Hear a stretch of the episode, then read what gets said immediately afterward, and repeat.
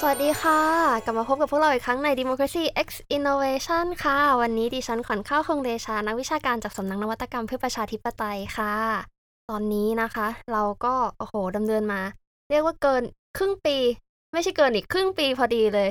กับ 2020 2563 นะคะ ที่ว่า โอ้โห มีหลายเหตุการณ์เกิดขึ้น ตั้งแต่โควิด ตั้งแต่ต้นปี เราก็พูดกันมาหลายเทปแล้วเนาะ มาเทปนี้กันบ้างค่ะ อาทิตย์นี้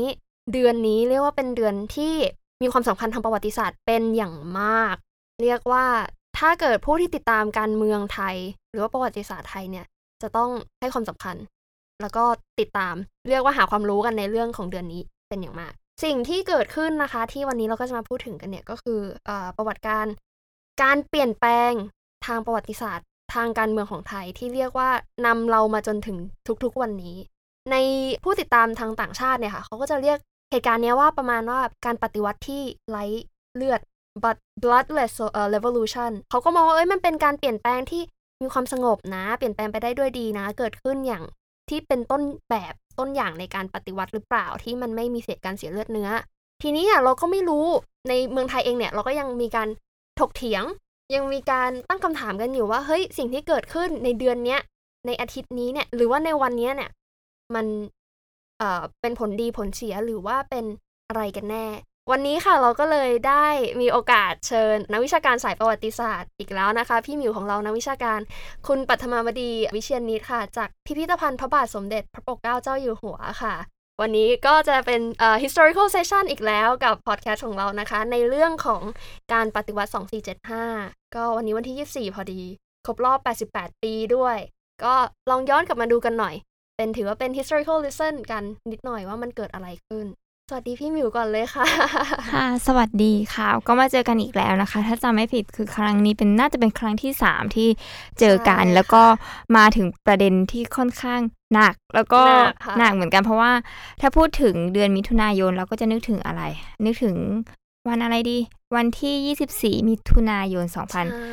2475 ซึ่งในอดีตอะวันนี้มันเป็นวันปฏิวัติ อะปฏิวัติอะไร อันเนี้ยเป็นเรื่องการเมืองใช่ไหมบางคนคือบางคนก็ไม่รู้ แล้วบางคนก็เพิ่งโตมาแล้วก็มารู้ว่าอ๋อสมัยก่อนมันมีการปฏิวัติเกิดขึ้น คือมันเป็นการปฏิวัติที่เปลี่ยนแปลงระบอบการปกครองอะจากแต่เดิมเนี่ยเป็นระบอบสมบูรณาญาสิทธิราช มาสู่ระบอบที่มีพระมหากษัตริย์อยู่ใต้รัฐธรรมนูญ สมมติน้องๆ หรือใครก็ตามที่ไม่ค่อยมีความรู้ทางด้านศัพท์ทางการเมืองมากเนี่ย ระบบสมบูรณา สมบูรณาญาสิทธิราชแค่พูดยังยากเลย คือระบบอะไรกันแน่คะอะต้องอธิบายอย่างนี้ พูดถึงระบบการปกครองเราก็จะรู้ปัจจุบันเนาะเราก็จะพูดคอมมิวนิสต์สังคมนิยมอ่าแต่ว่าระบบสมบูรณาญาสิทธิราชเนี่ยเราจะไม่ค่อยมีละ เพราะว่า ระบอบเนี่ยค่อนข้างที่จะเรียกได้ว่ามันหมดไปตั้งแต่ถูกลดความสำคัญหรือว่าถูกปฏิวัติไปตั้งแต่ช่วงอ่าหลังสงครามโลกครั้งที่หนึ่งคือ ตัวระบอบสมบูรณาญาสิทธิราชเนี่ยก็คือว่ามันเป็นการให้อำนาจพระมหากษัตริย์ ในการบริหารบ้านเมืองเพียงพระองค์เดียว คือจะไม่มีการให้มีรัฐสภาไม่มีการเลือกตั้งคืออันนี้คือเรียกว่าระบอบสมบูรณาญาสิทธิราชคือทำความเข้าใจแบบเร็วๆคือเป็นอย่างนี้แล้วคือในไทยอะคือมันเกิดระบอบนี้ตั้งแต่ตอนไหนก็ในทางวิชาการอะ เราเห็นพ้องต้องกันว่า ระบอบเนี่ยมันเริ่มก่อตัวเป็นระบอบสมบูรณาญาสิทธิราชเนี่ยตั้งแต่รัชกาลที่ 5 ขึ้นมา ที่เราพูดถึงว่ามีการปฏิรูประบบราชการ ปฏิรูปทางการเมืองการปกครองอาดึงอำนาจจากหัวเมืองต่างๆเนี่ยเข้ามาสู่พระมหากษัตริย์ให้พระมหากษัตริย์เนี่ยมีพระราชอำนาจในการตัดสินพระไทยในการว่าบริหารบ้านเมืองยังไง อันเนี้ยคือเริ่มต้นแล้วก็มันก็มีระยะเวลาประมาณ ถ้าจำไม่ผิดถ้าถ้าเป็นตัวเลขที่มันไม่แน่นอนก็ประมาณ 40 กว่าปีราชการที่ 5 ถึงราชการที่ 7 ก็คือราชการที่ 7 ก็ถือเป็นช่วงท้ายละแล้วก็มีการเกิดปฏิวัติที่เราจะพูดถึงกันในวันนี้ใช่ใช่คือก็ต้องบอกว่าทำไมถึงถึงถึงมาถึงจุดที่เรามีการปฏิวัติ ก็ต้องบอกว่าถ้าในแง่ของกระแสโลกในตอนนั้น หลังสงครามโลกครั้งที่หนึ่งอย่างที่พูดไปเมื่อกี้ก็คือมันเกิดสิ่งที่มันเรียกว่าการปฏิวัติ การล้มล้างราชวงศ์ต่างๆ เกิดการเปลี่ยนแปลงระบบการปกครอง ซึ่งไทยเราตอนนั้นเราเรียกตัวเองว่าสยามสยามก็อยู่ท่ามกลางการเปลี่ยนแปลงอะไรแบบนี้อยู่แล้วอะเขาก็มีการพูดถึงอะสิ่งที่มันเรียกว่ารัฐธรรมนูญอ่าแต่ว่าต้องบอกว่ารัฐธรรมนูญเนี่ยมันถูกพูดถึงมาอย่างน้อยอะตั้งแต่รัชกาลที่ห้าอย่างเทปแรก ๆที่ที่พูดไปก็คือที่ผ่านๆมานะคะ อย่างช่วงอ่าในช่วงต้นช่วงรัชกาลที่ห้าพูดอย่างนี้มีการอ่าถวายคำกราบบังคมทูลรอสอ หนึ่งร้อยสามที่ขอให้สยามอะมีรัฐธรรมนูญที่แสดงเห็นถึงความสิวิไลการสิวิไลนี้ก็คือเกิดจากกลุ่มเจ้านายที่ไปอยู่ต่างประเทศแล้วก็เห็นว่าเขามีการเปลี่ยนแปลงนะเอารัฐธรรมนูญเข้ามาใช้เพื่อปกครอง เคยพูดกันไปใน ใช่ใช่เทปก่อนใช่แต่ว่าครั้งที่แล้วก็คือว่ามันไม่ได้ลงรายละเอียด ถึงว่าเฮ้ยรัฐธรรมนูญแบบนั้นนะมันให้ประชาชนมีสิทธิ์เลือกตั้งไหมซึ่งต้องบอกว่ารัฐธรรมนูญที่ พูดถึงกันก่อนปฏิวัติ 2475 กับหลัง 2475 ที่เป็นของคณะราษฎรที่ร่างโดยอาจารย์ปรีดีอะค่ะค่ะก็คือว่ามันต่างกันตรงที่ก่อนหน้านั้นนะมีการพยายามพูดถึงรัฐธรรมนูญหลายฉบับด้วยกันอ่าอย่างเช่นรัชกาลที่ 7 อะไรอย่างเงี้ย ก็มีการเออเสนอกันว่าจะร่างรัฐธรรมนูญยังไงแบบไหน แต่ว่าพอไปดูตัวเนื้อหาเนี่ย มันยังห่างไกลกับคำว่าเป็นประชาธิปไตยอยู่นะ เพราะว่าอ่าอ่าอำนาจทั้งหมดสุดท้ายก็คือยังถูกรวบอยู่ที่พระมหากษัตริย์อยู่ค่ะ แม้ว่าจะมีสภา คือเราต้องคิดดีๆนะว่าการมีรัฐธรรมนูญกับการมีประชาธิปไตยมันเป็นคนละเรื่องกันต้องดูเนื้อหาด้วยอืมควบคู่กันไปได้แต่ไม่ใช่อย่างเดียวกัน ใช่ใช่แล้วทีเนี้ยก่อนจะไปพูดถึงวันปฏิวัติ หรือว่าเหตุการณ์การปฏิวัติเนี่ยคืออยากจะให้ทุกๆ คนอะค่ะเข้าใจกันว่า มันไม่ใช่การเกิดขึ้นของการปฏิวัติมันไม่ใช่แค่วันเดียว คือวันที่ 24 มิถุนายนปั้ง จากกลุ่มข้าราชการทหารพลเรือนแค่ไม่กี่หยิบมืออะอืมเราจะได้ยินพล็อดเรื่องอย่างนี้ เข้ามาปฏิวัติเข้ามาเปลี่ยนแปลงช่วงชิงอำนาจอะไรก็ว่ากันไปใช่ไหมจะมีพล็อตเรื่องอะไรแบบเนี้ยแต่คืออยากจะให้เข้าใจว่าประวัติศาสตร์อะคือถ้าเราเข้าใจเป็นจุดๆๆๆอย่างเงี้ยมันก็ไม่โอเคอะอ่าอ่าพูดง่ายๆแต่คือเราต้องเข้าใจพัฒนาการที่มันเป็นระยะยาวที่เราทำให้เราเข้าใจความเปลี่ยนแปลงทางด้าน สังคมวัฒนธรรม มันมีเรื่องเกรินมาก่อนไม่ใช่แค่ปุ้มปุ่มเดียวอ่ากลายเป็น Google Crunch ไม่ใช่ ได้ประชาธิปไตยมา ใช่อย่างอย่างมายังยัง คือตัวระบอบสมบูรณาญาสิทธิราชย์อย่างที่อ่าน้องข้าพูดไปว่า เอ๊ะมันคือยังไง แต่อันที่จริงคือมันเหมือนจะดีนะ ที่มีพระราชอำนาจมีพระมหากษัตริย์บริหารเพียงพระองค์เดียวใช่ไหมค่ะแต่ว่าในขณะเดียวกันอะไอตัวของระบอบสมบูรณาญาสิทธิราชย์ที่สร้างขึ้นมาตั้งแต่รัชกาลที่ห้ามันก็มีความขัดแย้งขึ้นมาในตัวอืมเพราะว่าในขณะที่มีระบบราชการใช่ไหมค่ะก็มีราชการมีคนที่เขาเรียกว่าทำงานต่างพระเนตรพระกันให้กับพระมหากษัตริย์อ่แต่ว่าไอตัวภายในระบอบอะ มันถูกควบคุมไว้ด้วยอุดมการณ์บางอย่าง คือุอดมการณ์บางอือมย่างแทนที่จะใช้ระบบที่เขาเรียกว่าความสามารถค่ะแต่ดันแบบอ่าใช่อ่าคันนึกออกไหมที่ให้ใช้ระบบเขาเรียกว่าความอาวุโสอะ ก็เลยทำให้เกิดอ้าวเด็กรุ่นใหม่ ๆ ที่เขามีความสามารถอะ มีเขาเรียกว่าเซนส์ของความแบบอยากก้าวหน้า อยากเจริญก้าวหน้าเนี่ยที่แต่ว่าในขณะเดียวกันคือในระดับบนๆคือเขาก็ไม่ได้ออกให้คุณนะเออเขาก็ยังเป็นข้าราชการคือ ถ้าคุณไม่ได้อยู่ในระบบอุปถัมภ์อะมันก็ยากที่จะเจริญก้าวหน้า ก็เหมือน glass ceiling เอ่อทฤษฎี glass ceiling นะคะ คือการที่พยายามจะทุบกระจกเพื่อที่จะก้าวขึ้นไปสู่ตำแหน่งใหญ่อืมใช่ แต่ว่ากระจกเนี่ยดันเป็นอุปสรรคซึ่งกระจกเนี่ยถ้าในของทางด้าน gender คืออาจจะว่าเพราะคุณเป็นผู้หญิงคุณเลยขึ้นไม่ได้อืมแต่ในถ้าตามประวัติศาสตร์ที่พี่มิวเล่าเนี่ยก็คือ เพราะคุณไม่มีเอ่อไม่มีผู้ใหญ่อุปถัมภ์ใช่ ไม่ได้เกิดจากตระกูลนี้ใช่ไม่ได้รู้จักหรือว่าถวายตัวฝากตัวมาเป็นเอ่อคนในขุนนางคนนี้ ก็เลยไม่สามารถขึ้นได้แม้จะมีความสามารถมากขึ้นแค่ไหนก็ตามใช่อ่าเพราะว่าการบริหารบ้านเมืองบางการอะกระจุกอยู่ในมือของคนแค่บางกลุ่มอืมในขณะที่คนก็เกิดสิ่งที่เรียกว่าคือความเปลี่ยนแปลงคืออะมีโรงเรียนใช่ไหมสมัยรัชกาลที่ห้าเราปฏิรูปอะการศึกษา ได้รับความรู้ในขณะเดียวกันคือ ต่างประเทศก็เกิดการเปลี่ยนแปลง คืออุดมการณ์ต่างๆ ก็ละเข้ามายังสยาม แล้วคนก็มีความรู้มากขึ้น เขาก็รับเอาเอะว่าเกิดการตั้งคำถามว่าทำไมเราจะเจริญเหมือนต่างประเทศไหมถ้าเรายังเป็นอย่างนี้อยู่มันก็เกิดการตั้งคำถามสำหรับคนที่เขาเรียกว่าเออมีความรู้มีเป็นชนชั้นกลางอย่างเงี้ยค่ะอืมขึ้นมานะ ต้องการความ civilized ใช่อ่า modernization อย่างในยุคของเอ่อรัชกาลที่ 5 ก็เรียกว่าเป็นยุคที่ยุคแห่งการ พัฒนายุค modernization เลยก็ว่าได้ แต่ว่าก็ยังกระจุกอำนาจอยู่ที่เป็นศูนย์กลางมากกว่า ใช่ใช่ใช่อืมปัจจัยเหล่าๆเนี้ยมันสะสม แล้วที่สำคัญคือ พอ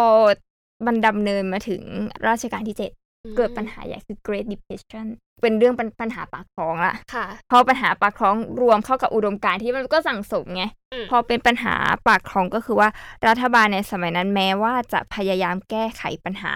แต่ว่าตัวของพระมหากษัตริย์นะคะต้องบอกว่าอันนี้เป็นคำที่รอเจ็ดท่านค่ะตรัสเองเลยนะคะว่า คือท่านอะไม่ได้รู้เรื่องการเมือง เอ้ยไม่ได้ไม่ใช่ไม่รู้เรื่องการเมืองไม่รู้เรื่องการบริหารบ้านเมืองเพราะว่าการที่ตัวของระบอบสมบูรณาญาสิทธิราชย์เนี่ยคือมันต้องถูกเตรียมว่าคนนี้จะได้ขึ้นครองราชย์แต่ท่านอ่าพระองค์ท่านอะทรงเป็นม้ามืดอืมเขาอ่าใช้คำนี้เลยนะค่ะเป็นม้าอยู่ๆเป็นม้ามืดเพราะว่าพี่ชายท่านอะค่ะเสด็จสวรรคตไล่ไล่ไล่แล้วคือมันไล่ตามสายธรรมเนียมไงคือ ตามสายเลือด ก็คือว่าง่าย ๆ คืออะปกติก่อนที่จะขึ้นมาเป็นกษัตริย์ได้ตามของระบบนี้เออตามจะต้สาอยงเลืมีอดการเอ่อศึกษามีการ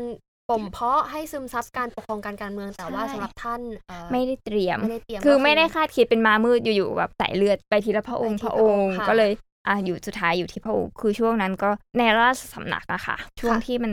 มีปัญหากันมาก ๆ ก็คือว่าไม่สามารถตัดสินใจได้เลยว่า เราจะแก้ไขปัญหาทางเศรษฐกิจยังไง แม้ว่าเราจะมีที่ปรึกษาต่างประเทศ พระองค์ก็แบบแม้แต่พวกเอ็กซ์เพรสคุยกันหัวจะแตกฉันก็ไม่รู้จะทำยังไง ในขณะเดียวกันในราชสำนักอะค่ะ ก็ทราบนะคะว่าระบอบสมบูรณาญาสิทธิราชอะมันมีปัญหาในตัวของค่ะเองถ้าท่านไม่ใช่พระมหากษัตริย์ที่เก่ง คือไม่สามารถบริหารบ้านเมืองได้อย่างที่ที่ที่เห็นในยุคนั้นนะคะ อันนี้คือค่ะเป็นคำที่อ่าเจ้านายพูดกันเขาพูดกันไว้นะใช่ คืออมเขาก็คงเห็นแล้วว่า เอ๊ะเราจะก้าวไปยังไงอืมแต่คือมันก็ก้าวช้าถ้าพูดถึง คือก้าวช้าก็คือว่า มันปรับตัวที่จะไปสู่การเปลี่ยนแปลงที่มีรัฐธรรมนูญให้มีรัฐสภาอืมมันยากเจ้านายก็ถูกควบคุมไปด้วยอุดมการณ์บางชิ้นที่ไม่สนับสนุนให้คนชั้นล่างมาปกครองชีวิตคนชั้นอะสูง มันก็จะมีอะไรอย่างนี้อยู่ ก็จะเป็นอุดมการณ์ที่ขัดกัน ใช่ใช่ค่ะใช่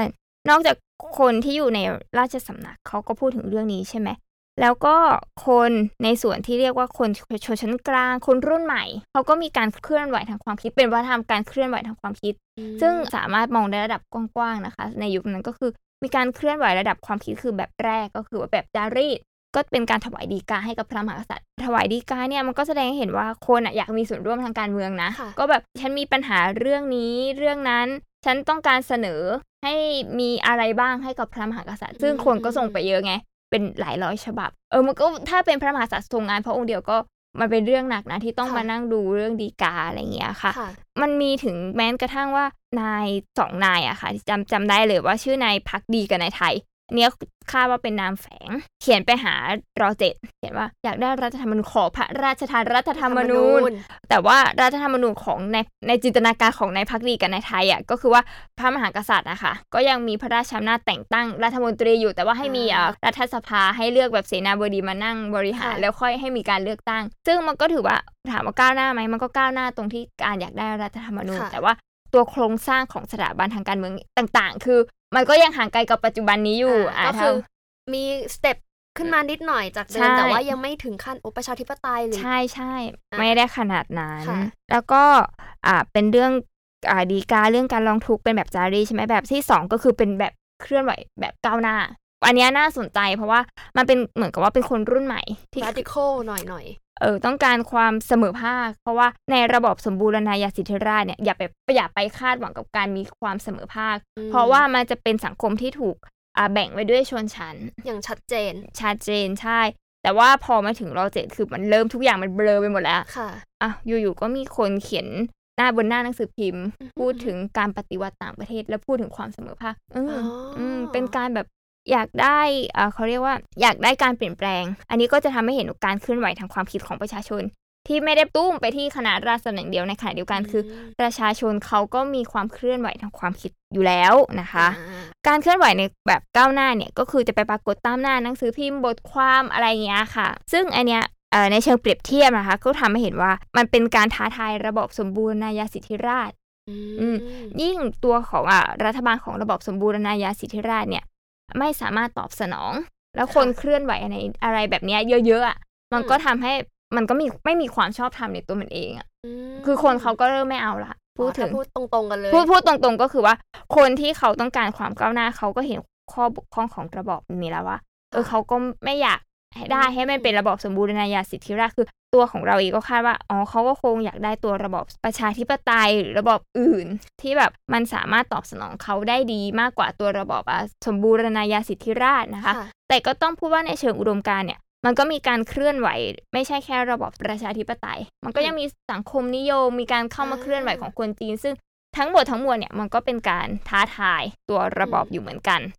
ทีนี้เนี่ยพอท้าทายเราเราเราเห็นการเกริดนำเราเห็นการพัฒนาของแนวคิดอุดมการณ์การต่อสู้กันมาแล้วเนี่ย วันวันเนี้ยค่ะ เมื่อ 88 ปีที่แล้วอะ มันเกิดอะไรตูได้มยังไงอะตุ้มโกโก้คันช์ของเราเนี่ย เอาเข้าจริงคือคนส่วนใหญ่ก็จะเริ่มจะต้องมานั่งคิดว่า จะจะไม่มีซีนก่อนหน้านะ จะไม่เห็นว่าอ่าประชาชนเขาเคลื่อนไหวเขาอยากค่ะได้ความเสมอภาคอุดมการณ์อะไรต่าง ๆ ใช่ไหมคะเขาก็จะคิดถึงคืนคืนมันปฏิวัติ มีการระดมพลทหารมาที่ภาค พระที่นั่งอนันตสมาคมอะอะไรอย่างงี้ค่ะใช่ไหมคือก็จะคิดถึงซีนอย่างนั้นอะคืออย่างนี้นะคะ คือว่าก่อนที่จะกลายเป็นวันที่ 24 มิถุนาใช่ไหมคะค่ะทุกคนก็สงสัยว่า คือเราจะติดภาพของการปฏิบัติต่างประเทศที่มันต้องมีขบวนการใช่ไหมใช่แล้วคือพอมันเราติดภาพต่างประเทศว่ามันต้องมีกระบวนการมีชนชั้นกลางมีการเคลื่อนไหวต่างๆ แต่ว่าเออพอเป็นคณะราษฎรคือ ก็จะถูกอธิบายว่าเป็นเพียงคนหยิบมือเดียวเจ็ดสิบถึงร้อยกว่าคนเนี้ยเอาเข้าจริงแล้วคือ เราติดภาพต่างประเทศกันเกินไป คือมันเป็นการปฏิวัติไงในในไทยก็คือมันมีการสอดส่องนะ มันมีข่าวลือด้วยก่อนที่จะเกิดการปฏิวัติอะอืมว่าจะมีการปฏิวัติ แต่ด้วยความที่คนที่มันมีคนที่มีชื่อในทีมปฏิวัตินะคะ เรียกได้ว่าคือเป็นคนที่ใกล้ไปลายจมูกชนชั้นนำเขาก็เลยไม่เชื่อว่าจะมาจะปฏิทำอืมปฏิวัติเพราะว่าด้วยสภาพสังคมนะคือเป็นระบบอุปถัมภ์เนาะ ฉันเห็นเธอมาตั้งแต่เด็กฉันเออเลี้ยงเธอมาตั้งแต่มือเท่าๆเอออย่างเงี้ยปลตีนหอยอะไรนั่นของเขา ฉันตั้งชื่อให้เธอ เธอจะมาปฏิวัติได้ยัง คือมันก็อ่าไม่เชื่อ คือมันถูกปกครองด้วยระบบอย่างเงี้ย มันก็เลยทำให้ อ๋อ ก็คงไม่ทำหรอกเนี้ยค่ะ ข่าวลือเฉยๆ ข่าวลือใช่ แต่ว่า คือข่าวลือมันก็หนาหูนะอือืมีข่าวลืออันหนึ่งที่ไปอ่านแล้วเจอเจ๊กจะลุกเจ๊กใช่เจ๊กหมายถึงแอซินจีนจีน ใช่เพราะว่าอ่าคนจีนในสยามมาเยอะค่ะก็คิดว่า แล้วก็คนจีนเข้ามาในสยามแล้วก็คือพาอุดมการณ์อ่าสังคมนิยมอ่าคอมมิวนิสต์ต่างๆ อะ เข้ามาคิดว่าเออเออมันก็เป็นแรงต้านของระบอบสมบูรณาญาสิทธิราชย์ไง ซึ่งถ้าพูดถึงเนี่ยอ่าสองข่าวลือเนี่ยระหว่างคนที่ใกล้ปลายจมูกของชนชั้นนำกับอืมเจ๊กจะลุกเนี่ยเจ๊กจะลุกน่าจะมีความหนักแน่นมากกว่าป้าหลายคใช่นน่าจะเชื่อมากกว่า ใช่เจ๊กจะรู้ข่าวพวกเนี้ยคือเขาคิดว่า เขาก็รอรอนะ ชนชั้นนำก็รอหรือว่าคนมีอำนาจเนี่ยรอค่ะว่า วันเขาเรียกว่าวันฉลองครบรอบร้อยห้าสิบปีพระนครวันสมโพธิอะค่ะ จะแบบมีมาปฏิวัติไหมมีเจ๊กจะลุกไหมสรุปคือวันนั้นคือไปอ่านเอกสารทางการทูตของฝรั่งเศสอะปรากฏว่าวันนั้นคือราบเรียบสงบ มีลมพัดอ่านิ่นิ่งเลยอะเขาเขียนอย่างนี้ไม่มีอะไรเลยไม่มีอะไรเลยคือกบจบไปค่ะสรุปคือไม่กี่เดือนถัดมา ค่อยเป็นวันที่ส องอะสี่เจ็ดห้าใช่ยี่ยี่สิสิบบมิถุนานาใช่ คือวันเนี้ยมันเคยเกิดเป็นเป็นเคยถูกกำหนดให้เป็นวันชาติด้วยนะ ก็คือว่าจะบอกอธิบายว่ากลุ่มคณะราษฎรเนี่ย ถ้าพูดถึงก็คือเป็นกลุ่มข้าราชการ เป็นคนที่ไปเรียนต่างประเทศเนาะที่อยู่ในยุโรปกัน ก็จะอาศัยความเป็นสายสัมพันธ์แบบคนไทย เป็นสายสัมพันธ์แบบเพื่อน ใช่ใช่ใช่เออก็แบจะบเกาะกลุ่มกันก็ในก็เอ่อตอนนึกออกไหมเอออยู่ใช่ต่างประเทศใช่ก็จะเป็นอะคนไทยในต่างในต่างแดนคนไทยอะไรเงี้ยต่างแดนอืมก็จะแบบไปคุยกัน คืออันเนี้ยต้องเล่าเลยนะว่า คือคณะราษฎรที่มาเขียนบันทึกภายหลังอะค่ะค่ะก็บางเรื่องก็เล่ากันไม่ตรง แต่วันเนี้ยขอหยิบอ่าขอหยิบ ต้องต้องเรียกว่าต้องขอหยิบเอาของอะบางคนมาค่ะใช้ละกันคือเอาของคุณประยูน คุณประยูน ประยูนพมรมนตรีอะอะนามสกุลคุ้นๆใช่ไหมค่ะเหมือนนามสกุลดาราบางท่านนะคะ อะไปเดากันเอง คุณพ่อของใครโอ้ค่ะอะท่านคนเนี้ยค่ะ ท่านผู้เนี้ยค่ะ ก็คือเขาก็เป็นคณะราษฎร อันเนี้ยน่าสนใจตรงที่ว่าในช่วงราชการที่หกเขาได้รับราชการเป็นทหารค่ะอ่าราชการที่ห้าราชการที่หกแต่ว่าเขาลาออก ถ้าเขารู้สึกเขาพูดเขาเขียนในหนังสือแล้วเขาไม่รู้สึกไม่โอเคกับตัวระบบอ่าการบริหารงานของการทหารเนี่ยเขาก็เลยลาออกเพื่อไปศึกษาต่อ แล้วก็ชีวิตละหกระเหินไปที่ต่างประเทศแล้วก็ไปจบที่อ่าฝรั่งเศส อ่าฝแล้วรั่งเศสใช่ แล้วทีเนี้ย พอไปถึงฝรั่งเศสก็แบบ คือสมัยก่อนมันก็ไม่เหมือนสมัยนี้เนาะที่เขียนอีเมลแนะนำกันค่ะหรือว่าไลน์อะไรเงี้ยสมัยก่อนก็จะเขียนจดหมายว่า จากท่านผู้นี้มาหาท่านผู้นี้อ่าอะไรเงี้ย ก็มีคนเขียนจดหมายให้อะ คุณประยูนเนี่ยค่ะ ไปเจอคุณปรีดีเขาก็บอกว่าเขาสนิทกับคุณปรีดีพนมยงค์อืมแล้วเย็นวันหนึ่งอะเขาก็ไปทานข้าวกัน แล้วก็คุยเรื่องการเมืองเป็นเป็นที่แลกเปลี่ยนมันเป็นสายสัมพันธ์ก็แลกเปลี่ยนก็แบบอยู่ๆก็พูดมาว่า เนี่ยถึงเวลาแล้วที่ประเทศเราอะ จะต้องมีรัฐธรรมนูญต้องเปลี่ยนแปลงระบบการปกครองอ่าเขาพูดอย่างนี้แล้วเขาก็แบบสจากเริ่มจากกันสองคนค่ะเออแล้วทีนี้ก็แบบพอแบบโอเคเขาก็ลุกจับมือกันโอเคทำเห็นด้วยเห็นด้วยเริ่มจากสองคนเนี้ยอันนี้คือจากบันทึกของคุณประยุทธ์พรหมมนตรีแล้วจากนั้นก็คือเขาก็ไล่เลย ไล่เรียกเพื่อนมาอ่าแต่คือมันก็ไม่ได้เรียกเยอะไงเพราะด้วยค่ะความที่มันเป็นแบบต้องหาคนที่ไว้วางใจ ก็ค่ะเริ่มต้นก็คือ เจ็ดผู้ก่อตั้งคณะราษฎรอืมเดี๋ยวก็จะบอกว่าเจ็ดคนของคณะค่ะราษฎรเนี่ยก็จะมีใคร มีอะคุณประยุทธ์พรหมมนตรี มีร้อยโทแปลกขีตาสังขะก็คือจอมพลปอพิบูลสงครามชื่อสมัยก่อนใช่ไหม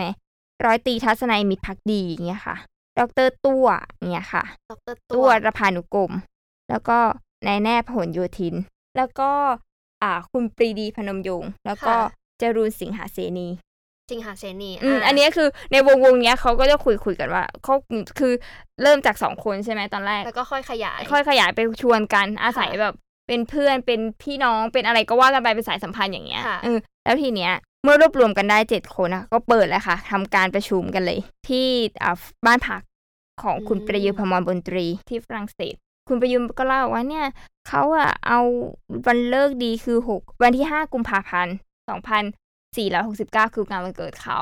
เป็นเลิกเปิดเปิดประชุมห้าวัน คุยกันเรื่องนี้ พอแบบประชุมกันไปไปมามาก็มีเงื่อนไขวันนั้นเขาก็บันทึกเลยนะคะว่า ก็คือจะทำอะไรบ้างก็คืออันแรกเลยทำการเปลี่ยนแปลงการปกครอง ให้มีรากฐานประชาธิปไตย แต่ก็ยังบอกว่าโดยให้มีพระมหากษัตริย์อยู่ภายใต้รัฐธรรมนูญอ่าก็คือตกลงกันว่ายังให้มีพระมหากษัตริย์คงอยู่ ใช่ใช่แต่ว่าไม่เอาแบบสาธารณรัฐนะโดยเด็ดขาดเอออันนี้มันก็มีคอนฟ lict กันอยู่ว่า ในสยามในที่อื่นมันก็เริ่มมีระบบการปกครองแบบเนี้ย คือคิดนะคะ วิเคราะห์เองว่า คือเขาคงคิดว่าถ้าเอาแบบสาธารณรัฐอะมันก็นำไปสู่ความวุ่นวาย อย่างภาพมันจะมีภาพอีกภาพหนึ่งถ้าสมมติเปลี่ยน อันนี้คือ อันนี้คือคิดเอง อันนี้คือคิดเองว่า เออมันอาจจะเป็นอย่างนั้นแต่ว่าประกาศแล้วก็ประการที่สองนะคะ ก็จะทำการยึดอำนาจด้วยการปฏิวัติ ไม่ใช่การจลาจลนี่ไง คือพอไปพูดถึงปฏิวัติเราก็จะนึกถึงความวุ่นวายการจลาจลแต่เผอิญว่าอย่างที่ข้าพูดไปตอนต้นอะ คือ การปฏิวัติของเรามันเป็นการปฏิวัติที่ไร้เลือดไร้เลือดใช่ใช่ไม่ไม่เอาการประหัตประหารกันเองแบบกบฏในประเทศต่างประเทศเนี้ยค่ะ คือเขาก็ตกลงกันแต่ต้นมาแล้วว่า อืม เอาแบบนี้ แล้วก็ประการที่สามนะคะ ก็คือตกลงกันว่าเนี่ย จะร่วมกันอ่าทำการปกครองประเทศด้วยความสุจริตใจ แล้วก็จะไม่ทำการแบบแสวงหาผลประโยชน์เข้าเป็นส่วนตัว ก็คิดว่าออกการปฏิวัตินี้เป็นการทำเพื่อประเทศชาติ เห็นไหมแต่ค่อนข้างมันเป็นอะไรที่แบบ โหน่าสนใจมากเลยนะกับอะกลุ่ม ถ้าพูดตรงกลุ่มนักเรียนนอกที่อยู่ต่างแดนนัดรวมตัวกันแค่สองคนแล้วก็ค่อยขยายมาเป็นเจ็ดคนพูดคุยกันเรื่องเปลี่ยนแปลงทางการเมือง แล้วก็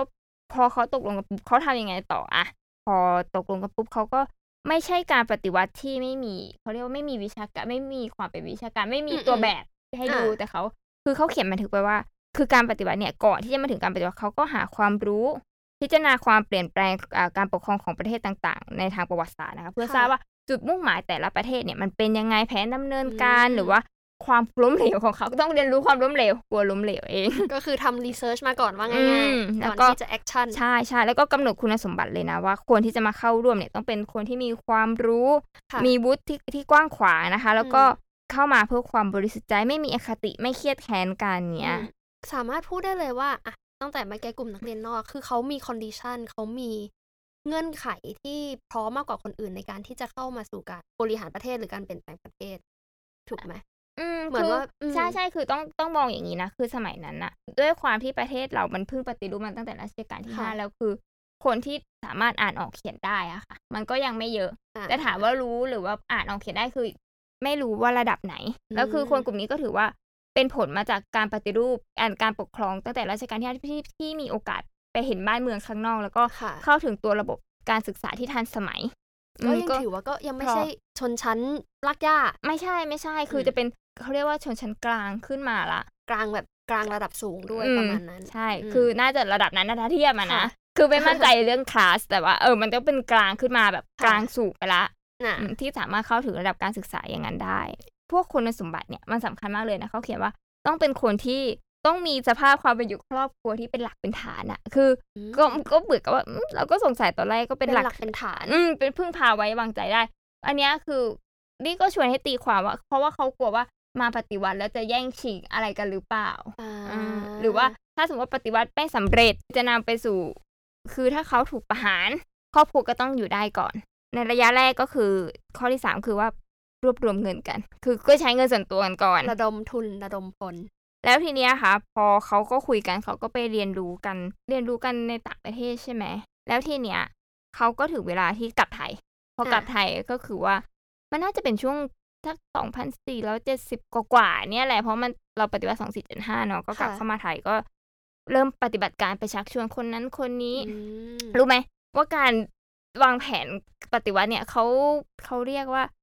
ใช้เครือข่ายมากเลยนะ ความเชื่อใจสูงมากเลย ใช่ใช่ใช่แล้วก็มีการแบบมีบทบูด้วยนะว่าใช่ไปเช่าเรือเพื่อพูดคุยกันกลัวไง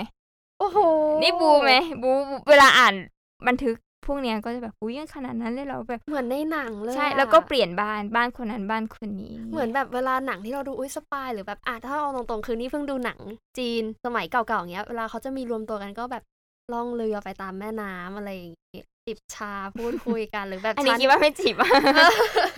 แต่ว่าก็มีเกร็ดเล็กเกร็ดน้อยอะค่ะ บอกว่าค่ะคือการประชุมแต่ละครั้งเนี่ยอาจารย์ปรีดี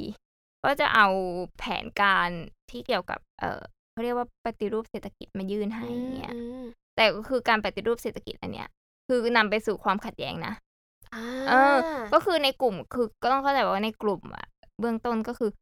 ถึงแม้ว่าจะอยากเปลี่ยน แต่คืออุดมการณ์บางอย่างหรือความคิดทางการเมืองมัน มันไม่ตรงกันมันก็เป็นเรื่องปกติไงแต่คือเรื่องนี้ก็คือว่าเป็นเรื่องแบบความขัดแย้งเรื่องการปฏิรูปเศรษฐกิจ เหมือนกับว่าไปทะเลาะกันในกลุ่มก่อนว่า ไม่เอานะแบบจะมาเปลี่ยนแปลงเรื่องเศรษฐกิจระดับเนี้ย เราต้องแบบให้ปฏิวัติเสร็จ แล้วค่อยส่งเรื่องอะเข้าสภาสภาก่อน แล้วค่อยให้สภาเป็นคนตัดสินว่าจะเปลี่ยนยังไง อืม นั่นแหละ แล้วก็มีการแบบพูดคุยกันเรื่องการปฏิรูปกองทัพด้วย อืมอือืมมอือืมมเพราะเพราะว่าเหมือนกับว่าจะให้เอ่อยุบโรงเรียนในร้อยในร้อย อืม ถ้าจำไม่ผิดน่าจะเป็นโรงเรียนในร้อย แต่ว่าค่ะเป็นการปฏิรูประบบอ่าทหารเนี่ยแหละค่ะแต่ว่าคือสุดท้ายก็คืออืมไม่โอเคกัน เพราะว่าเฮ้ยถ้าทำตอนนั้นคือมันเสียกำลังใจทหารไงอ่าแล้วคือมันคือการปฏิวัติอะคือมันโอเคด้านหนึ่งคือมันเปลี่ยนแปลงระบบการปกครองแต่ว่าค่ะมันก็ต้องดึงกำลังพลดึงประชาชนให้เข้าร่วมเป็นค่ายเดียวกันอืมเพื่อให้อ่าการปฏิวัตินั้นสำเร็จสำเร็จอืมค่ะแล้วเนี้ยคือก็ เห็นว่าเออมันก็มีเขารอยของความขัดแย้งเรื่องของอะความคิดกันข้างในอ่าถึงแม้ว่าจะมีอุดมการณ์บางอย่างร่วมกันคือการเปลี่ยนแปลงอะระบบการปกครองอะนะเรียกว่ามีรอยร้าวรอยร้าวอยู่แต่ว่ามันค่อยไปปริทีหลังอืมนั่นแหละค่พอวางแผนการต่างๆ ก็คือถึงวันที่ยี่สิบสี่วันบูนี้มากนี่เลยองใช่ เขาก็วางเลยนะว่าทหาร คือเอาง่าย ๆ คือเขาใช้ความเป็นอาจารย์ เป็นค่ะพรรคพวกทหาร คือถ้าไม่มีทหารก็คือปฏิปฏิวัติไม่ไม่สำสำเร็จเร็จ ก็มีสายใช่พลเรือนสายอะสายทหารบกทหารเรือค่ะเขาก็เข้าร่วมมันแม้ต้องว่าใช้แบบความเชื่อใจระดับสูงที่จะใช่ดึงดึงโคนแต่ก็ละต้องกลุ่มวางแผนให้รัดกุมเลยนะว่าค่ะเฮ้ยต้องไม่ถูกถูกปรับปรามนะ ก็เลือกวันที่รอเจ็ดอะค่ะ ท่านเสด็จค่ะไปที่หัวหินที่วังไกลกังวลวังไกลกังวลค่ะใช่ใช่กว่าที่ท่านจะรู้อะค่ะ ก็น่าจะวันที่ยี่สิบสี่ยี่สิบห้ามันมีโทรเลขไปแล้วว่าเกิดเหตุในกรุงเทพ ถ้าตอนนั้นคือท่านก็อ่าทรงกอล์ฟตรงกอล์ฟอ๋ออมกอล์ฟกอล์ฟอืตีมกอล์ฟใช่ตีกอล์ฟอ่าอยู่พูดไงก็ท่านก็บอกเออก็คงรู้ว่าสักวันมันมาถึงเนี่ยท่านก็เสด็จกลับมีโทรเลขไปท่านก็เสด็จกลับรับว่ามารับเป็นพระมหากษัตริย์ใต้รัฐธรรมนูญอ่าแล้วก็มีการประกาศใช้อะรัฐธรรมนูญ ฉบับแรกเป็นพระราชบัญญัติอ่าธรรมนูญปกครองแผ่นดิน หลังจากปฏิวัติเสร็จนะคะพอก็ไปเชิญอ่า รัชกาลที่เจ็ดกลับมาเป็นพระมหากษัตริย์ใต้รัฐธรรมนูญ ต่อมาวันที่ 27 ก็มีการประกาศใช้อ่าพระราชบัญญัติธรรมนูญการปกครองแผ่นดินสยามชั่วคราวนะคะ พศ 2475 ซึ่งถือได้ว่าเป็นอ่าอ่าเป็นรัฐธรรมนูญฉบับแรกนะคะ ซึ่งฉบับนี้ก็คือถูกร่างโดยอาจารย์ปรีดีพนมยงค์ค่ะก็หลังจากที่ประกาศใช้รัฐธรรมนูญฉบับแรกนะคะ รัฐธรรมนูญฉบับเนี่ยก็เปลี่ยนโฉมการเมืองการปกครองของไทยไปอย่างพลิกแผ่นดินเลย ทำให้มีสิ่งที่เกิดมาใหม่ก็คือเป็นโครงสร้างสถาบันทางการเมืองแบบใหม่ก็คือว่ามีรัฐสภาขึ้นมา รัฐสภาก็เปิดประชุมสภาผู้แทนราษฎรเปิดกันประชุมกันครั้งแรกก็วันที่ 28 มิถุนายน 2475 อันนี้ก็ถือว่าเป็นสิ่งที่ได้เปลี่ยนแปลงประเทศสยามไป ตั้งแต่ปัจจุบันตั้งแต่อดีตจนถึงปัจจุบันปัจจุบันซึ่งมันก็มีพัฒนาการต่างๆทางด้านการเมืองแบบค่ะเรื่อยมาเนี่ยค่ะอ๋อก็ความจริงก็เร็วเหมือนกันนะปฏิวัติ สี่แล้วก็แปดอืม ขึ้นเลย ขึ้นแบบเร็วไปแบบเหมือนพี่เร็ว ในใจคนปฏิวัติอะอะคงแบบเฮ้ยช้าจังช้าช้าจังหรือเปล่า เพราะว่าอ่ามันหลายเหตุการณ์ไง เพราะว่าค่ะพอเปลี่ยนแปลงปุ๊บเขาก็กลัวการเกิดจลาจลกลัวอืมรัฐต่างประเทศไม่รับรอง เนี่ย อืมอ่เขาก็ต้องมีหลยเรื่ใช่มันก็มีหลายเรื่องที่ให้กลุ่มปฏิวัติอะทำก็ให้อะเขาเรียกว่าให้ส่งโทรเลขไปบอกสถานทูตต่างต่างประเทศว่า มันมีการปฏิวัตินะ มันมีการเปลี่ยนแปลงระบบการปกครอง ก็คือเป็นการเตรียมการวางแผน ตั้งแต่อยู่ที่เมืองนอก ตั้งแต่กลับมาไทยใหม่ ๆ แล้วก็มาวันวันนี้88ปีก่อน แล้วทีนี้เปลี่ยนแปลงแล้วเนี่ยค่ะ ตั้งรัฐสภา ตั้งอะไรใหม่หมด เปลี่ยนแล้วได้รับการยินยอมลงนามจากเอ่อรอเจ็ดอืมแล้ว อะไรยังไงเกิดขึ้นต่อคะอะการเมืองไทยปัจจุบันเนี่ยเราพอรู้กันอยู่ หลังจากวันนั้นนะคะ มันก็นำไปสู่การเปิดประชุมสภาใช่ไหมอืมแล้วก็คือนำไปสู่การร่างรัฐธรรมนูญ ร่างรัฐธรรมนูญฉบับใหม่ที่จะมีการพระราชทาน ที่เรามีภาพจำที่แบบมีเราเจ็ดอ่าพระราชทานรัฐธรรมนูญลงมาใช่ไหมก็จะเป็นวันนั้นที่แบบเอาแล้วก็กำหนดให้วันที่10ธันวาคมของทุกปีเป็นวันรัฐธรรมนูญ ซึ่งสมัยอ่าคณะราษฎรนะคะค่ะต้องเรียกว่า เขากำหนดวันที่10ธันวาเนี่ยมีงานฉลองนะสมัยก่อนมีงานฉลองวันละฉลองรัฐธรรมนูญจัดกันค่ะหลายวันเพื่อเผยแพร่ตัวของอ่ารัฐธรรมนูญค่ะตัวของลัทธิอุดมการณ์ต่างๆ ในยุคนั้นนะคะ ให้กับไปถึงประชาชนอืมซึ่งแน่นอนว่าหลังจากนั้นมันนำไปสู่อะไร คือการมีระบบการเมืองแบบใหม่ มีสถาบันทางการเมือง สิ่งสำคัญก็คือว่า เราจะทำยังไงให้ประชาชนเนี่ยมีส่วนร่วมทางการเมืองอืมใช่ไหมก็เขามามีบทบาทมากเขามียิ่งขึ้นใช่ คือสมัยนั้นอะไปอ่านเจอ จดหมายต่าง ๆ ของประชาชนไม่มีหลักฐานนะคะค่ะจดหมายที่เขียนมาอยากให้ประเทศมีอะไรบ้างเขาก็เป็นฝันเหมือนจินตนาการว่าอ่า อยากเห็นความเจริญ อยากให้มีมีโรงเรียนสอนการเมือง อยากให้คนเข้าไปฟังรัฐสภาเขาคุยกันในรัฐสภาเขาคุยอะไรกันเนี่ยค่ะอืมขณะเดียวกันคณะราษฎรก็ส่งผู้แทนไปปาฐกถาค่ะให้เห็นว่าเอาประเทศเรามันเปลี่ยนอย่างนี้แล้วนะ เป็นระบอบที่มีรัฐธรรมนูญนำไปสู่กระบวนการที่เรียกว่าเผยแพร่ตัว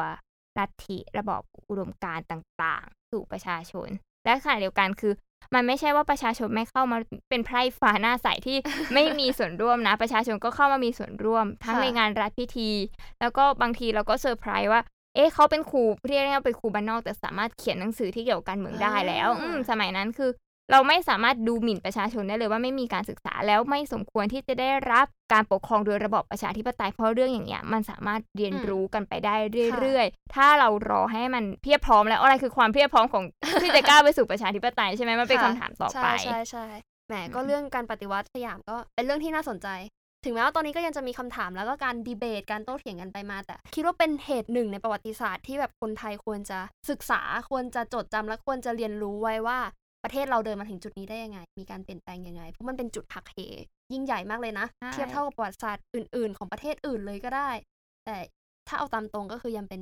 ที่พูดถึงน้อย ทีนี้ค่ะ เมื่อกี้ที่เราคุยกันไปถึงเรื่องเอ่อรอเจดแล้วก็เรื่องใช่ใช่ซุบซิบอะจะเรียกซุบซิบได้ไหมมันจะไอ้นี่เกันไปไหมมันไม่ได้ซุบซีบแต่ว่าเป็นเฮ้ยมันมันเป็นหลักฐานจค่ะริง ๆ ต้องบอกว่าไปอ่านหนังสือมาเล่มหนึ่งแล้วเจอว่า เฮ้ยพระองค์แบบท่านก็ยอมรับจริง ๆ ว่าบางค่ะเรื่องท่านก็ไม่รู้ แล้วท่านก็เห็นข้อบกพร่องของตัวระบอบสมบูรณาญาสิทธิราชย์แล้วพระองค์ก็เอ้ยมีความรู้สึกอยากปรับเปลี่ยนนะ แต่ค่ะจะเปลี่ยนไปทางไหน